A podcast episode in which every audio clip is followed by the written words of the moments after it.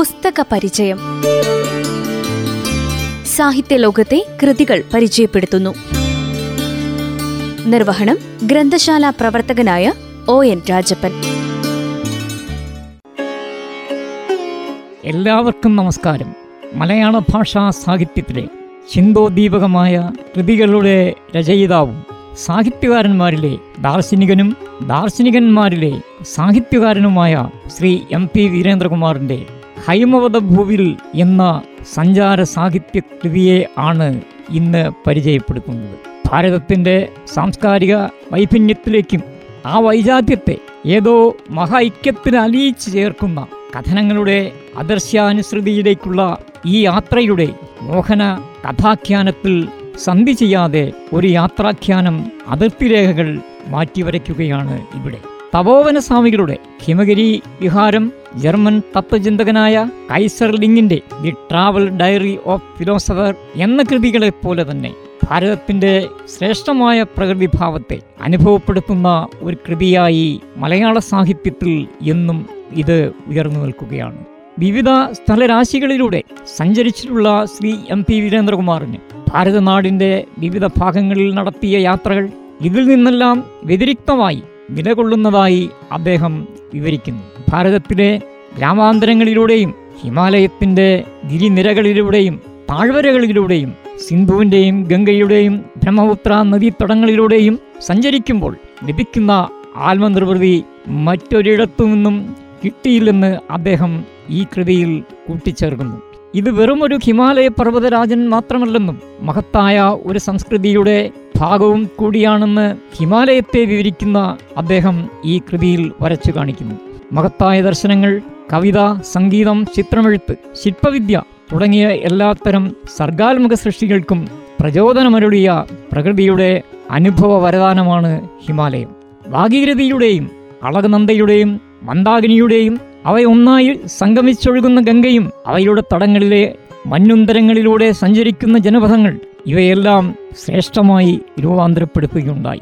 ഇന്നും അനുസ്യൂതമായി പ്രവഹിച്ചുകൊണ്ടിരിക്കുന്ന ഇത്തരമൊരു സംസ്കാരം ലോകത്തിൽ മറ്റെവിടെയാണ് ദർശിക്കുവാൻ കഴിയുക?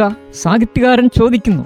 യമുനോത്രി, ഗംഗോത്രി, കേദാർനാഥ്, ബദരിനാഥ് എന്നിവ സ്ഥിതി ചെയ്യുന്ന ആ സാംസ്കാരിക ഭൂമികയെ തഴുകിയെത്തുന്ന ഐതിഹ്യങ്ങളും മിത്തുകളും നാടോടിപ്പാട്ടുകളും നൃത്തരൂപങ്ങളും ഇന്നും ഭാരതത്തിൻ്റെ ആത്മസത്തയുടെ ഭാഗമാണ്. നമ്മുടെ പുരാണ ഇതിഹാസ കഥാപാത്രങ്ങൾ ഒരു ഭാഗത്ത് മാത്രം ഒതുങ്ങി നിൽക്കുന്നില്ല. ഹിമാലയം മുതൽ കന്യാകുമാരി വരെ അവരുടെ ഗാഥകൾ നമ്മുടെ സർഗാത്മക സൃഷ്ടികളിലൂടെ നമ്മുടെ ജീവിതത്തിൽ തീരുകൾ വിടർത്തി നിൽക്കുകയാണ്. ഭാരത ഭൂഖണ്ഡത്തിലെ നാനാവിധ വൈരുദ്ധ്യങ്ങളെ അതിവർത്തിച്ചുകൊണ്ട് അവ തലമുറകളായി മനുഷ്യഹൃദയങ്ങളിൽ ആഴത്തിൽ വേരോടിയിട്ടുണ്ട്. ഡൽഹിയിൽ നിന്ന് ആരംഭിച്ച യാത്രയിൽ മയശില്പി തീർത്ത ഇന്ദ്രപ്രസ്ഥത്തിന്റെ മഹാത്മ്യത്തെ കുറിച്ച് പാടിപ്പുകട്ടിയത് യാത്രാസംഘം ഇവിടെ ഓർമ്മിച്ചെടുക്കുകയാണ്. എന്നാൽ നവദില്ലിയുടെ ശില്പികളായ ലൂട്ടിൻസിലേക്കും ബേക്കറിലേക്കുമുള്ള പ്രയാണത്തിനിടെ മുഗൾ ചക്രവർത്തിമാരിലേക്കും യാത്രാനുഭവങ്ങൾക്ക് പശ്ചാത്തല സംഗീതം ഒരുക്കുന്നതുപോലെ തോന്നിയതായി ഹൈമവതഭൂവിൽ എന്ന കൃതിയിൽ ശ്രീ എം പി വീരേന്ദ്രകുമാർ പറയുന്നു. ഉത്തരേന്ത്യയിലെ ഗംഗയടക്കമുള്ള നദികൾ വ്യാപാര താൽപ്പര്യങ്ങളുടെ അധിനിവേശത്തിലകപ്പെട്ട് നാശോന്മുഖമായിരുന്നതിൻ്റെ വ്യാകുലതകൾ നമ്മിൽ ഗ്രസിക്കുന്നതായി അദ്ദേഹം പങ്കുവയ്ക്കുന്നു. പരിസ്ഥിതിയുടെ പ്രത്യാഘാതങ്ങൾ നമുക്ക് വ്യഥകളായി മാറുന്നു. വിശുദ്ധ നദീ സംഗമ സ്ഥാനങ്ങളായ ദേവപ്രയാഗ്, രുദ്രപ്രയാഗ്, വിഷ്ണുപ്രയാഗ് എന്നിവയെല്ലാം അവിസ്മരണീയമായ ദൃശ്യവിരുന്നുകളായി അദ്ദേഹത്തിന് അനുഭവപ്പെടുന്നു. പിണ്ടാർ നദിയും അളകനന്ദയും ഒത്തുചേരുന്ന കർണപ്രയാഗ് മഹാഭാരത കൃതിയുടെ ഉള്ളറയിലേക്ക് സഞ്ചരിക്കുവാൻ നമ്മെ പ്രേരിപ്പിക്കുന്നു. സൂതപുത്ര, വരിക്കില്ല നിന്നെ ഞാൻ എന്ന ദ്രൗപദിയുടെ അവഹേളനവും മകനെ കർണസൂര്യപുത്രനാണ് നീ എന്ന് കുന്തിദേവിയുടെ പശ്ചാത്താപവും കർണ അർദ്ധരതിയല്ല മഹാരഥിയാണ് നീ എന്ന ഭീഷ്മരുടെ സാക്ഷ്യവും ഒരുമിച്ച് മനസ്സിൽ ഇതൾ വിരിക്കുന്നതായി അദ്ദേഹം പറയുന്നു. ഭാരതീയ സംസ്കൃതിയിലെ പൗരാണിക ഭാവനയുടെ സ്ഥലികളിലൂടെ യാത്രാനുഭവങ്ങൾ നിർമ്മിച്ചെടുക്കുന്ന രചനാതന്ത്രം ഈ കൃതിയിലുടനീളം ശ്രീ വീരേന്ദ്രകുമാർ പ്രയോഗിക്കുന്നു.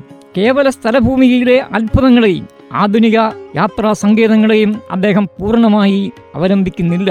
ഇന്നത്തെ ഹരിയാനയിലെ കുരുക്ഷേത്രമെന്ന ഐതിഹാസിക ഭൂമിയിൽ ഋഗ്വേദത്തിലെ പഴക്കമുള്ള ഈ നഗരിയെ അദ്ദേഹം ഒരു പുരാവസ്തു ഗവേഷകന്റെ ശാസ്ത്രീയ അന്വേഷണം പോലെ വിവരിക്കുകയാണ് ചെയ്യുന്നത്. ഋഗ്വേദം, ശതപഥബ്രാഹ്മണം, ഔപനിഷത്തുകൾ, ഭഗവത്ഗീത, മഹാഭാരതം എന്നീ കൃതികളിൽ വിവരിക്കുന്ന കുരുക്ഷേത്രഭൂമി ഗ്രന്ഥസ്രോതസ്സുകളുടെ ആഖ്യാന ഭൂമികയാണ്. മനുഷ്യകുലത്തിൻ്റെ ആധ്യാത്മികവും സാൻമാർഗികവുമായ ഉന്നതിക്ക് വേണ്ടിയാണ് കൗരവരാജൻ കുരുക്ഷേത്രം നിർമ്മിച്ചതെന്ന് പറയുന്നു.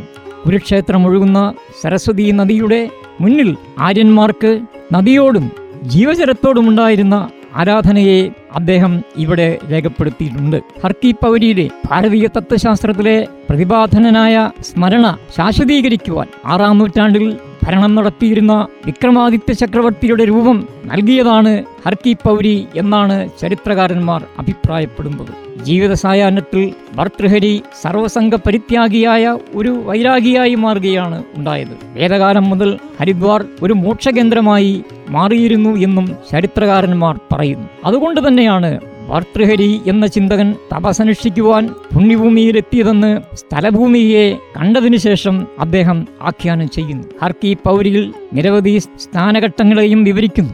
അസ്ഥിപ്രവാഹഘട്ടിൽ ഭക്തജനങ്ങൾ മൃതിയടഞ്ഞ ബന്ധുജനങ്ങളുടെ ശിലാഭസ്മം നിമഞ്ജനം ചെയ്യുന്നു. ഗാവ്ഘട്ടിൽ നിമഞ്ജനം ചെയ്താൽ ഓദാനം പാപമുക്തിക്കായി കഴിയുമെന്ന് ഗ്രാമീണരായ ആളുകളുടെ വിശ്വാസത്തെയും അദ്ദേഹം സൂചിപ്പിക്കുന്നു. ഭാരതീയർക്ക് ഗംഗ വെറും ഒരു നദി മാത്രമല്ല, മാതൃസ്ഥാനം കൂടിയാണ് എന്ന് അദ്ദേഹം വിവരിക്കുന്നു. ഗംഗയുടെ തടങ്ങളിലെ ഗ്രാമസ്ഥലകളും സ്നാനഘട്ടങ്ങളും ഭാരതീയന്റെ ആന്തരിക അനുഭൂതിയെ ഉണർത്തുന്നതാണ്. ഇന്ന് ഗംഗയാവട്ടെ നമ്മുടെ സംസ്കാരത്തിന്റെ അവിഭാജ്യ ഭാവവും പാരമ്പര്യത്തിന്റെ ശക്തമായ കണ്ണിയുമാണ്. പവിത്രമായ ഗംഗാജലത്തെ ആശ്രയിച്ചുകൊണ്ടാണ് സഹസ്രാബ്ദങ്ങളിലൂടെ സർവ്വജീവജാലങ്ങളുടെയും ജീവിതം മുന്നോട്ട് കൊണ്ടുപോകുന്നത്. എന്നാൽ ഗംഗാജലത്തെ സ്വകാര്യവൽക്കരിച്ചുകൊണ്ട് ജീവിക്കാനുള്ള നമ്മുടെ അവകാശം കൊള്ളയടിക്കുവാൻ ശ്രമിക്കുന്ന ബഹിരാഷ്ട്ര കുത്തകകൾക്കെതിരെ പോരാടുമെന്ന് ഹരിദ്വാർ പ്രഖ്യാപനം പറയുന്നു. കരാള ദ്രംശങ്ങളിൽ നിന്നും ഗംഗയെ മോചിപ്പിക്കണമെന്നാണ് ആ ദൃഢപ്രതിജ്ഞയുടെ ചരിത്രപരമായ പ്രഖ്യാപനമെന്നും അദ്ദേഹം ഈ സമയത്ത് നമ്മെ ഓർമ്മിപ്പിച്ചിട്ടുണ്ട്. ജീവിക്കാനുള്ള അവകാശം നേടിയെടുക്കുവാനുള്ള പോരാട്ടമാണ് ഇനിയും അവശേഷിക്കുന്നതെന്ന് പ്രശസ്ത എഴുത്തുകാരി മഹാസേതാദേവി ഈ റാലിയിൽ പങ്കെടുത്തുകൊണ്ട് പ്രഖ്യാപിച്ചിരുന്നു. ഹൈമവതഭൂവിൽ എന്ന കൃതിയിൽ ആധുനിക മനുഷ്യന്റെ ദുഃഖങ്ങളെയും ആകുലതകളെയും ഗ്രന്ഥകർത്താവ് ഹൃദയസ്പർക്കായി ഇവിടെ ഓരോന്നായി വിവരിക്കുന്നു. ഋഷികേശിൽ ഗംഗാ നദി ശാന്തമായി ഒഴുകുന്നു. നദിയുടെ കരയിൽ ഗ്രാമങ്ങളും ആശ്രമങ്ങളും മഠങ്ങളും താഴ്വരയിൽ വൃക്ഷങ്ങളും മറ്റും കണ്ണഞ്ചിപ്പിക്കുന്ന കാഴ്ചയായി യാത്രികൻ വിവരിക്കുന്നു. ഗംഗോത്രിയിൽ ഹിമം പുതച്ച കൊടുമുടികൾ പ്പുറം തെളിഞ്ഞ ആകാശത്തിൽ വർണ്ണരാജികൾ വിരിയാൻ തുടങ്ങിയിട്ടുണ്ട്. സൂര്യോദയത്തിന്റെ പശ്ചാത്തല ഗീതങ്ങൾ, വിശുദ്ധിയുടെ ശാന്തിഗീതങ്ങൾ ആത്മാവിന്റെ അടരുകളിലേക്ക് പടർന്നു കയറുകയാണ് ചെയ്യുന്നത്. കാളിദാസന്റെ ഉജ്ജയിനിയിലൂടെ സഞ്ചരിക്കുമ്പോൾ മേഘസന്ദേശത്തിന്റെ വർണ്ണനകൾ തങ്ങളുടെ കാതുകളിൽ മുഴങ്ങിയെന്ന് ഗ്രന്ഥകർത്താവ് വിവരിക്കുന്നു. തസ്മാത് ഗച്ഛേരനക നഖലം ശൈലരാജാവതരിണാം ജഹനോ കന്യാം സഗരതനയഹ സർഗസോപാന പങ്ക്തിം എന്ന് അദ്ദേഹം വിവരിക്കുന്നു. ലോകപ്രശസ്തനായ ഇംഗ്ലീഷ് കവി ടി. എസ്. എലിയറ്റ് വേസ്റ്റ്ലാൻഡ് ഗംഗയെ പ്രകീർത്തിച്ചുകൊണ്ട് ആയിരത്തി തൊള്ളായിരത്തി ഇരുപത്തിരണ്ടിൽ എഴുതുകയുണ്ടായി. ഈ മഹത്തായ കൃതിയിൽ ഗംഗ താഴ്ന്നു പോയിരിക്കുന്നു, തളർന്ന ഇരകൾ മഴയ്ക്ക് വേണ്ടി കാത്തിരിക്കുന്നു എന്നും പറയുന്നു. Ganga was sunken and limp leaves wait for game while the black clouds gathered four distance over Himavant എന്ന് പ്രശസ്തനായ എലിയറ്റ് ഈ കാവ്യകൃതിയിലൂടെ നമ്മുടെ ഹിമാലയത്തെ വിവരിക്കുന്നു. പ്രശസ്ത കവിയായ പത്മാഗൽ ഗംഗാജലവിശുദ്ധിയെക്കുറിച്ച് സുദീർഘമായി കവിത എഴുതിയിട്ടുണ്ട്. എല്ലാവർക്കും നന്ദി, നമസ്കാരം. അടുത്തയാഴ്ച വീണ്ടും കാണാം. പുസ്തകപരിചയം സാഹിത്യ ലോകത്തെ കൃതികൾ പരിചയപ്പെടുത്തുന്നു. നിർവഹണം ഗ്രന്ഥശാല പ്രവർത്തകനായ ഒ എൻ രാജപ്പൻ.